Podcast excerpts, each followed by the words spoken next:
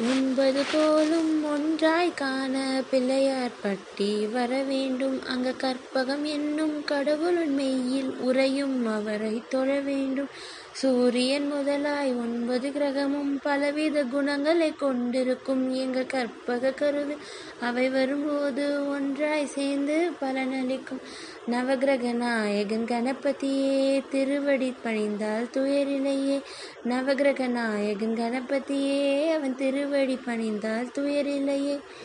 ஒன்பது கோலும் ஒன்றாய் காண பிள்ளையார்பட்டி வர வேண்டும் அங்கு கற்பகம் என்னும் கடவுளின் மெய்யில் உறையும் அவரை தொழ வேண்டும். சூரிய பகவான் ஒளிமுகம் காண பிள்ளையார் பட்டி வர வேண்டும் அங்க கற்பக கருவின் நெற்றியில் மலரும் கதிரவன் தரிசனம் பெற வேண்டும்.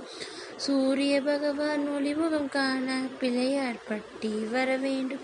கற்பக கருவின் நெற்றி மலரும் கதிரவன் தரிசனம் பெற வேண்டும். இருளை விலக்கி உலகை எழுப்பும் ஞாயிறு அங்கே குடியிருப்பான். அவன் ஆனை முகத்தனின் அடியவர் மனதில் ஒளியாய் வந்து குடியிருப்பான்.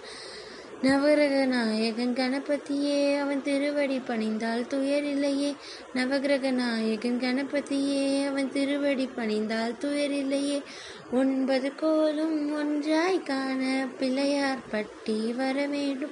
அந்த கற்பகம் என்னும் கடவுள் மெய்யில் உறையும் அவரை தொழ வேண்டும்.